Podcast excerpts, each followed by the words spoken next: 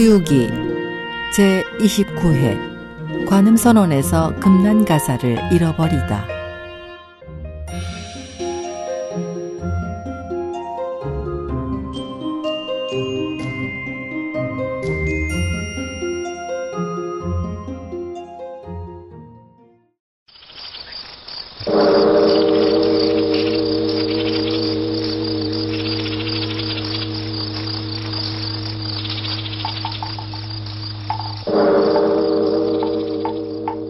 삼장법사와 오공이 어느 웅장한 사원 앞에 이르러 산문을 들어가려 하는데 마침 안에서 스님 한 분이 나왔습니다.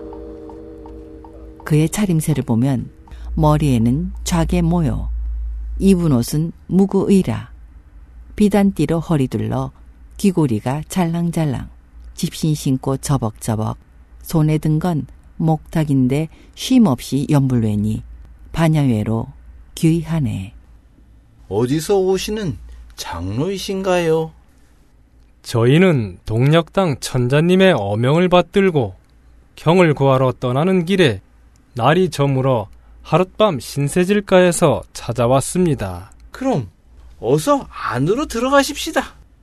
삼장은 그제야 오공더러 말을 끌고 오라고 했습니다. 저, 저 말을 끌고 오는 자는 뭐하는 자에게 저토록 험상궂게 생겼습니까? 쉬, 목소리를 좀 낮추세요. 저 아이는 나의 제자입니다. 그런데 성미가 어찌나 급한지 조금이라도 귀에 거슬리는 말을 들으면 당장이라도 행패를 부리려 들 것입니다. 하필이면 왜 저렇게 꼴불견인 제자를 곁에 데리고 있는 것입니까? 허허, 그건 모르셔서 하시는 말씀입니다. 제가 겉으로는 저래도 매우 쓸모가 있답니다. 스님은 마지못해 삼장과 오공을 산문 안으로 안내했습니다. 대웅전의 정면 위에는 관음 선언이란 네 글자가 큰 글씨로 쓰여 있었습니다. 소승은 여러 차례에 걸쳐 보살님의 구원을 받아온 몸이지만 아직 인사 한번 변변히 올리지 못했습니다. 오늘 이 선언을 보니 마치 보살님을 뵙는 것 같은 느낌입니다. 이 기회에 보살님께 감사의 예라도 올릴까 합니다. 스님은 삼장 법사를 법당 안으로 인도했습니다. 오공은 말을 메어놓고 짐은 그대로 둔 채 자신도 삼장 법사를 따라 법당 안으로 들어갔습니다. 삼장 법사가 부처님을 향해 머리를 조아리고 배례를 하자 스님이 옆에서 북을 울렸습니다. 그러자 오공은 종을 쳤습니다. 삼장법사는 불상 앞에서 정성껏 기도를 올렸습니다. 삼장이 배례를 마치자 스님도 북을 거두었습니다. 그러나 오공만은 시끄럽게 계속 종을 울렸습니다. 예배가 끝났는데 왜 자꾸 종을 치는 거요? 음, 이건 하루 중노릇의 하루 종치기란 거지. 넌 그런 것도 모르느냐?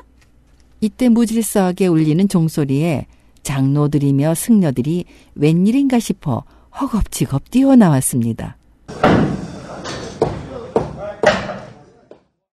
어디서 온 야만인이기에 종을 이따위로 쳐대는 거냐? 아, 참 시끄럽게도 구네. 무엇 때문에 그렇게 오도방정을 떠는 거냐? 이 손 어르신이 장난 좀 친 걸 가지고. 승려들은 오공의 몰골을 보고는 저마다 질겁하며 땅바닥에 꿇어 엎드렸습니다.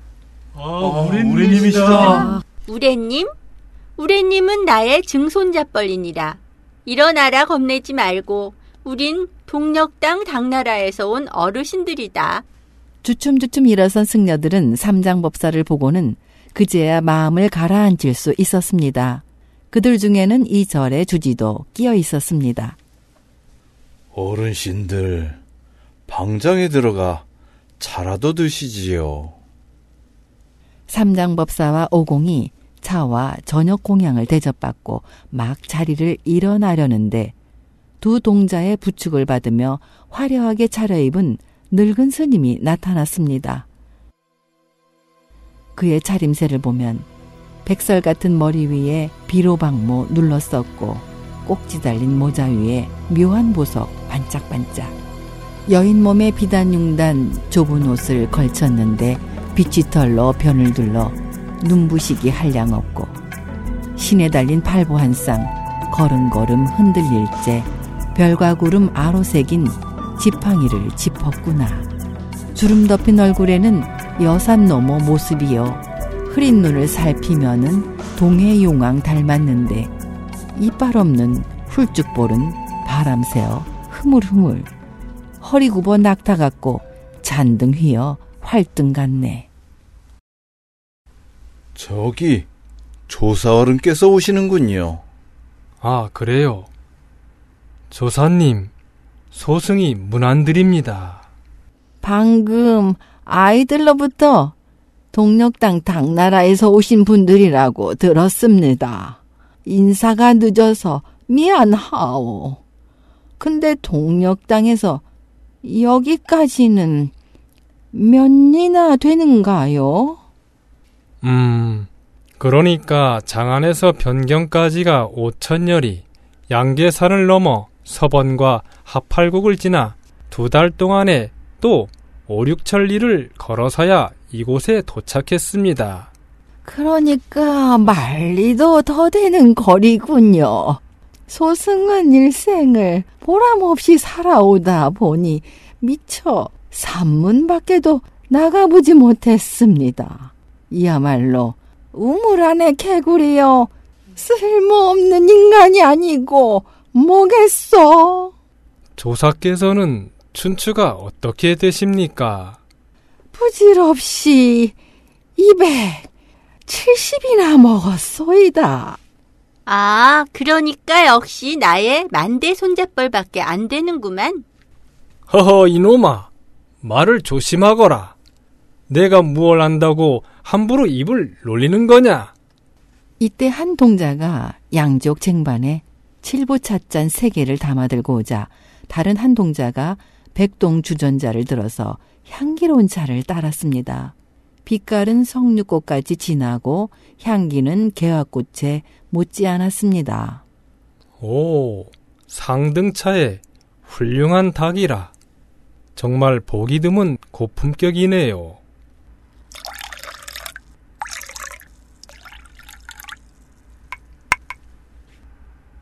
뭘요? 이런 걸 가지고 칭찬이 과하십니다.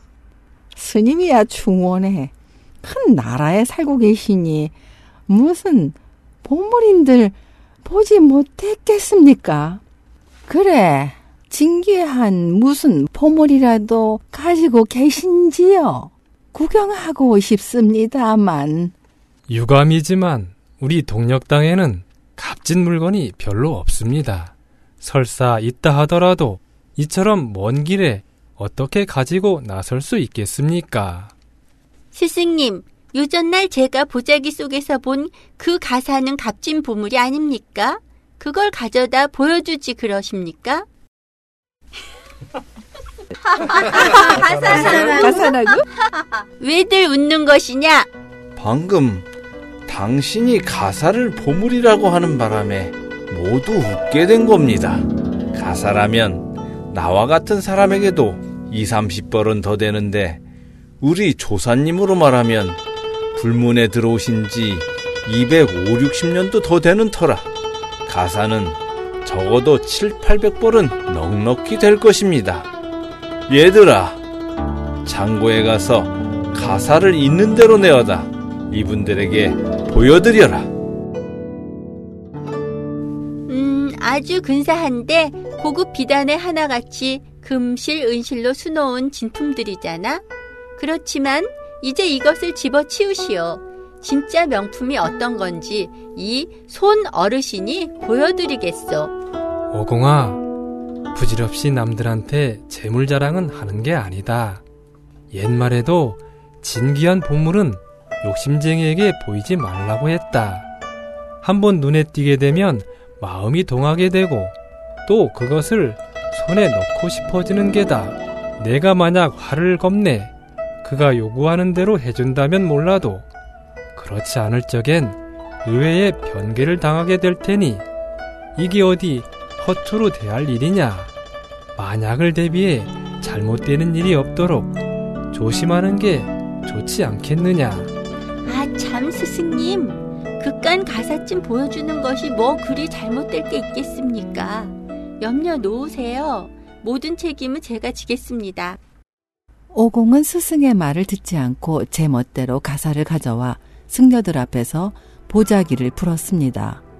그러자 가사를 꺼내기도 전에 벌써 노을과 같은 눈부신 빛발이 뿜어져 나오더니 두 겹의 기름종이를 벗기고 가사를 펼쳐들자 집안 가득 붉은 빛이 퍼지고 뜰 안에도 오색 기운이 가득했습니다. 그것을 본 승려들은 저마다 칭송하지 않는 이가 없었습니다. 조사는 이 보물을 보자 이내 검침한 마음이 일어났습니다. 그는 삼장 앞에 오더니 무릎을 꿇고 눈물을 뚝뚝 흘렸습니다. 소승은 정말 인연이 없나 봅니다. 노스님, 그게 무슨 말씀입니까? 당신의 이 보물을 펼치자마자 날이 어두워지고 보니 저는 눈이 침침해서 잘 보이지 않습니다. 그러니 인연이 없는 게 아니고 뭡니까? 스님, 그렇다면 등불을 켜놓게 해서 잘 보시도록 하시지요. 당신의 보물만 해도 눈부실 지경인데 등불까지 켜놓으면 더구나 눈이 쉬어서 똑똑히 볼 수 없을 겁니다. 만일 당신께서 허락하신다면 소승이 이걸 가지고 가 하룻밤 잘 구경하고 나서 어, 내일 아침 떠나시기 전에 돌려드릴까 합니다. 어, 어떻습니까? 오공아, 이게 다 내놈 탓이다. 뭘 그리 겁내십니까, 스님? 제가 이걸 다시 싸서 저 늙은 중에게 주어 보내겠습니다. 만일 한 점 티라도 생긴다면 제가 책임질 테니 걱정하지 마십시오. 오공은 스승이 말리는데도 불구하고 그것을 싸서 노승에게 내주었습니다. 과연 가사는 무사히 오공의 손에 돌아올까요? 다음 시간을 기대하세요.